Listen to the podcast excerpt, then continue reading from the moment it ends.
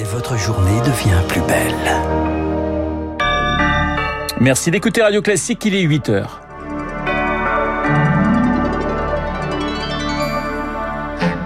La matinale de Radio Classique avec Renaud Blanc. Une forme de carton rouge au gouvernement. Les oppositions s'apprêtent à déposer deux motions de censure aujourd'hui face au 49-3 attendu sur le budget. C'est un aveu rare. La Russie a admis hier être en difficulté en Ukraine. Situation tendue dans la région de Kherson selon le Kremlin. Et puis, que se passe-t-il au lycée Joliot-Curie de Nanterre? Dix jours de violence, des heurts entre jeunes et policiers. Nous en parlerons avec une enseignante de cet établissement. Radio. Classique. Et le journal de 8 heures nous est présenté par Léa Boutin-Rivière. Bonjour Léa. Bonjour Renaud, bonjour à tous. Passe d'armes attendu euh, dans l'hémicycle cet après-midi. 49-3 d'un côté, motion de censure de l'autre. Le ton est donné pour cette journée centrée une fois encore sur le projet de budget 2023. Elisabeth Borne devrait déposer le fameux article et les oppositions chauffées à blanc par une semaine d'échanges houleux pourraient réagir dans la foulée. Mais au-delà du symbole, les motions de censure n'ont aucune chance d'aboutir. Victor Fort. Les oppositions ont abandonné l'idée de faire tomber le gouvernement avec le budget. Pour qu'une motion aboutisse, il faudrait que les oppositions s'allient, mais la NUP ne votera pas le texte de l'extrême droite et vice-versa. Marine Le Pen préside le groupe RN. Il n'y aurait aucun sens à ce que nous votions une motion de censure qui est fondée sur des éléments politiques qui sont exactement l'inverse de ce que nous-mêmes nous reprochons au gouvernement. Dans cet acte symbolique, il faudra donc lire entre les lignes. Regardez par exemple si quelques députés chez les LR votent une motion. La majorité s'attend à 24 heures de tribune. La NUP assume avancer ses pions. Olivier Faure, député et premier secrétaire du PS. Nous présenterons, nous, un certain nombre de propositions communes à l'ensemble des partis de la NUPES qui auraient pu être le bon budget auquel les Français avaient droit. Et à gauche, on n'exclut pas le réflexe pavlovien, l'écologiste Sophie Taillé-Polian. C'est une forme de carton rouge que nous souhaitons adresser au gouvernement dès qu'il commettra cette faute vis-à-vis de la démocratie. Or, le gouvernement devrait dégainer un autre 49.3 dans la foulée sur le budget de la Sécu. Alors certains députés Renaissance supplient d'aller au plus vite pour abréger ce mauvais moment à passer pour la majorité. Voilà, et pas de répit, hein, puisque le projet de budget de la Sécu sera examiné dès demain. La grève dans les raffineries va-t-elle se poursuivre? Les sections de la CGT se prononcent d'ici la mi-journée sur la reconduction du mouvement après trois semaines de grève et une mobilisation nationale. Une mobilisation avec un bilan en demi-teinte pour la CGT. 107 000 manifestants selon le ministère de l'Intérieur, 300 000 d'après le syndicat. Philippe Martinez, le secrétaire de la CGT, a promis qu'il y aurait des suites. Vers une nouvelle entité pour lutter contre les violences sur les mineurs, annonce hier de Gérald Darmanin. En pleine réforme contestée de la police judiciaire, le ministre de l'Intérieur a lancé ce nouvel office central qui sera dirigé justement par la PJ et sera composé de 30 enquêteurs. Et les investigations se poursuivent justement dans l'affaire Lola. Le profil de la principale suspecte se précise. Cette jeune femme de 24 ans est SDF, sans emploi, en situation irrégulière. Des éléments utilisés par la droite et l'extrême droite hier pour dénoncer la politique migratoire du gouvernement. Un peu de décence, a rétorqué Elisabeth Borne. Ce meurtre suscite toujours une vive émotion dans le collège de Lola. Une cellule de soutien psychologique a été mise en place. Élèves, professeurs, mais aussi riverains peuvent s'y rendre. Hélène Romano est pédopsychiatre. Elle le martèle. Après un tel choc, il est vital pour les adolescents de s'exprimer quand on met en place des dispositifs d'urgence, des cellules d'écoute et autres, on essaye toujours dans les, de les penser dans le temps, c'est-à-dire dans l'immédiat, jusqu'au funérailles qui est un temps très particulier, de rester disponible, attentif à comment vont les enfants parce que l'identification projective, elle est massive, en se disant, bah, ça aurait pu m'arriver à moi. Là, ils sont tellement choqués qu'ils n'ont pas de troubles et puis c'est plus tard qu'ils vont en avoir. Euh, par exemple, des enfants qui vont développer des troubles anxieux scolaires, qui vont développer des troubles du sommeil, enfin des choses liées à l'anxiété. Donc, c'est vraiment important pour les tous les parents, les enseignants, les médecins, d'être attentifs euh, à l'évolutivité des troubles, parce que c'est pas forcément tout de suite. Hélène Romano répondait aux questions de Rémi Pfister. La direction à présent, l'Ukraine, l'armée russe en difficulté, mais pas à terre. Le Kremlin envisage d'évacuer la population de Kherson dans le sud, où la situation est tendue pour la Russie, de l'aveu même de l'armée. Moscou continue tout de même de frapper les infrastructures. Près d'un tiers des installations électriques ukrainiennes sont touchées, selon Kiev. Et dans la capitale, on craint de nouvelles frappes à répétition. Alex Park habite le centre-ville. Je ne mène pas une vie normale depuis le mois de février. À tout instant, quelque chose peut arriver. Lundi dernier, nous sommes allés dans un abri, mais ce lundi, nous sommes restés dans notre appartement car nous étions en train de dormir lorsque l'alerte a retenti et nous n'avions pas le temps de rejoindre l'abri en toute sécurité. Là, nous n'avons pas d'eau la moitié de la journée. La semaine dernière, nous étions sans électricité pendant deux jours. J'ai peur que tout cela se répète qu'il multiplie les attaques sur les infrastructures sensibles. On ne peut pas s'y habituer.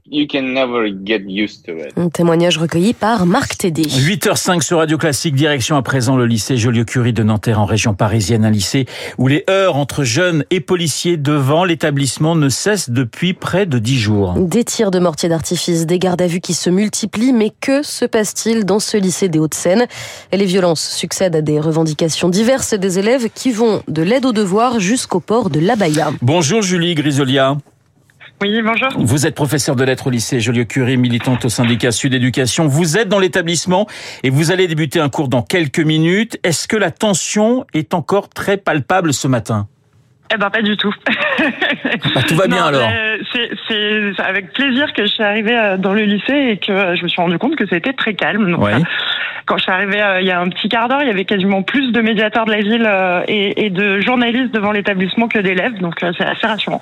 Pourquoi cette violence, cette tension dans, dans, votre établissement, même si tout va bien ce matin et on s'en félicite? On a parlé de la mutation d'un professeur mal vécu par les élèves, de la suppression de l'aide aux devoirs, du port de l'abaya revendiqué par des lycéens. C'est tout ça à la fois? Oui, euh, alors peut-être en mettant euh, de côté la question du port de la Baïa, qui est pas forcément une revendication directe, je pense, euh, ou en tout cas principale du mouvement des élèves. Mais effectivement, c'est un, lycée dans lequel euh, il y a un certain nombre de dysfonctionnements et des sentiments d'incompréhension et de, des difficultés de communication entre les élèves et la direction, et, et notamment un gros gros manque de moyens euh, et la question de l'aide aux devoirs et des moyens pédagogiques est vraiment au centre du mouvement des élèves à la base, qui euh, finalement a dégénéré et a peut-être aussi euh, est peut-être aussi devenu un prétexte à d'autres l'expression d'une autre colère, quoi. Mais ce sont que des élèves de, du lycée qui s'affrontent avec les, les, forces de l'ordre, ou il y a des, des jeunes qui viennent, j'allais dire, en dehors de l'établissement? A priori, on peut on, peut penser que c'est aussi des jeunes qui viennent de l'extérieur, puisque euh, finalement, euh, ça, ça, a dégénéré à partir du moment où euh, il y a eu une force présence policière et une, disproportion en fait entre les, les, le, le, le, blocage des élèves qui étaient plutôt euh, pacifistes au début, pacifiques au début, et euh, donc forte présence policière et des heures qui se sont répétées et finalement il y a quand même une partie des jeunes qui se retrouvent devant Joliot-Curie qui viennent là pour en découdre avec les forces de l'ordre aussi quoi. Ils ne sont pas nos élèves. Julie Gréziola, vous, vous parlez il y a un instant de dysfonctionnement, de difficultés de, communication, il y a eu ces violences. Est-ce qu'il vous arrive d'aller euh, en, en, cours la boule au ventre?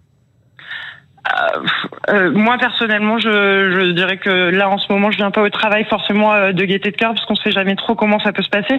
Mais il y a une, une vraie vraie souffrance euh, chez les chez les personnels, un vrai profond mal-être actuellement et ça se comprend. Mais chez les élèves aussi, et c'est c'est vraiment une période de, de, de, grande souffrance. Il y a des cellules euh, d'écoute euh, psy euh, qui, qui ont été mises en place, mais qui sont vraiment, à mon avis, euh, trop euh, des dispositifs trop légers pour répondre à, à l'expression de toute cette souffrance-là.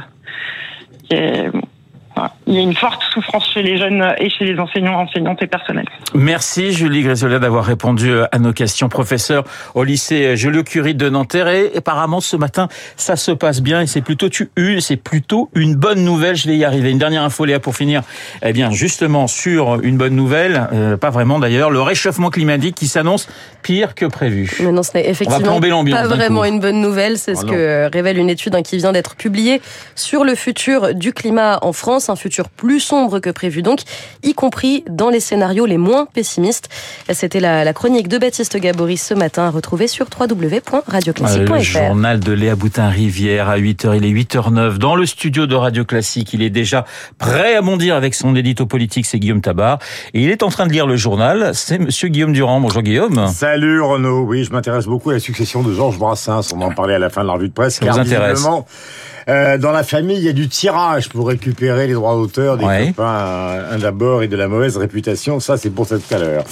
Comment expliquer... Pour le programme de votre Voilà. matinale. Alors Bruckner et Lambron euh, vont vous parler de ce Van Gogh qui a reçu un peu de soupe euh, à la tête de galerie à, Londres parce que c'est un sujet qui les a beaucoup intéressés. La jeune femme qui a fait ça d'ailleurs s'est expliquée d'une manière très intelligente euh, le lendemain. Euh, nous verrons ce qu'ils en pensent et puis surtout ils essaieront de revenir dans leur spécialité, la littérature et donc la philosophie, sur ce qu'on appelle d'une manière un peu, je ne sais pas s'il faut appeler ça abusif ou trop commune, la haine des riches. Oui. Et puis l'économiste, peut-être Christian Saint-Etienne aussi. Et alors Christian 8h15. Saint-Etienne est là, c'est un lion. Je vous le rappelle quand même. Non, vous me le rappelez pas. Je vous dis ça parce que c'est comme un lion en cage. Il est Ah derrière la porte, il a envie de frapper. Donc Bon. il faut le laisser rentrer, mais doucement. Et voilà, eh ben, avant l'économie, ça sera la politique avec Guillaume.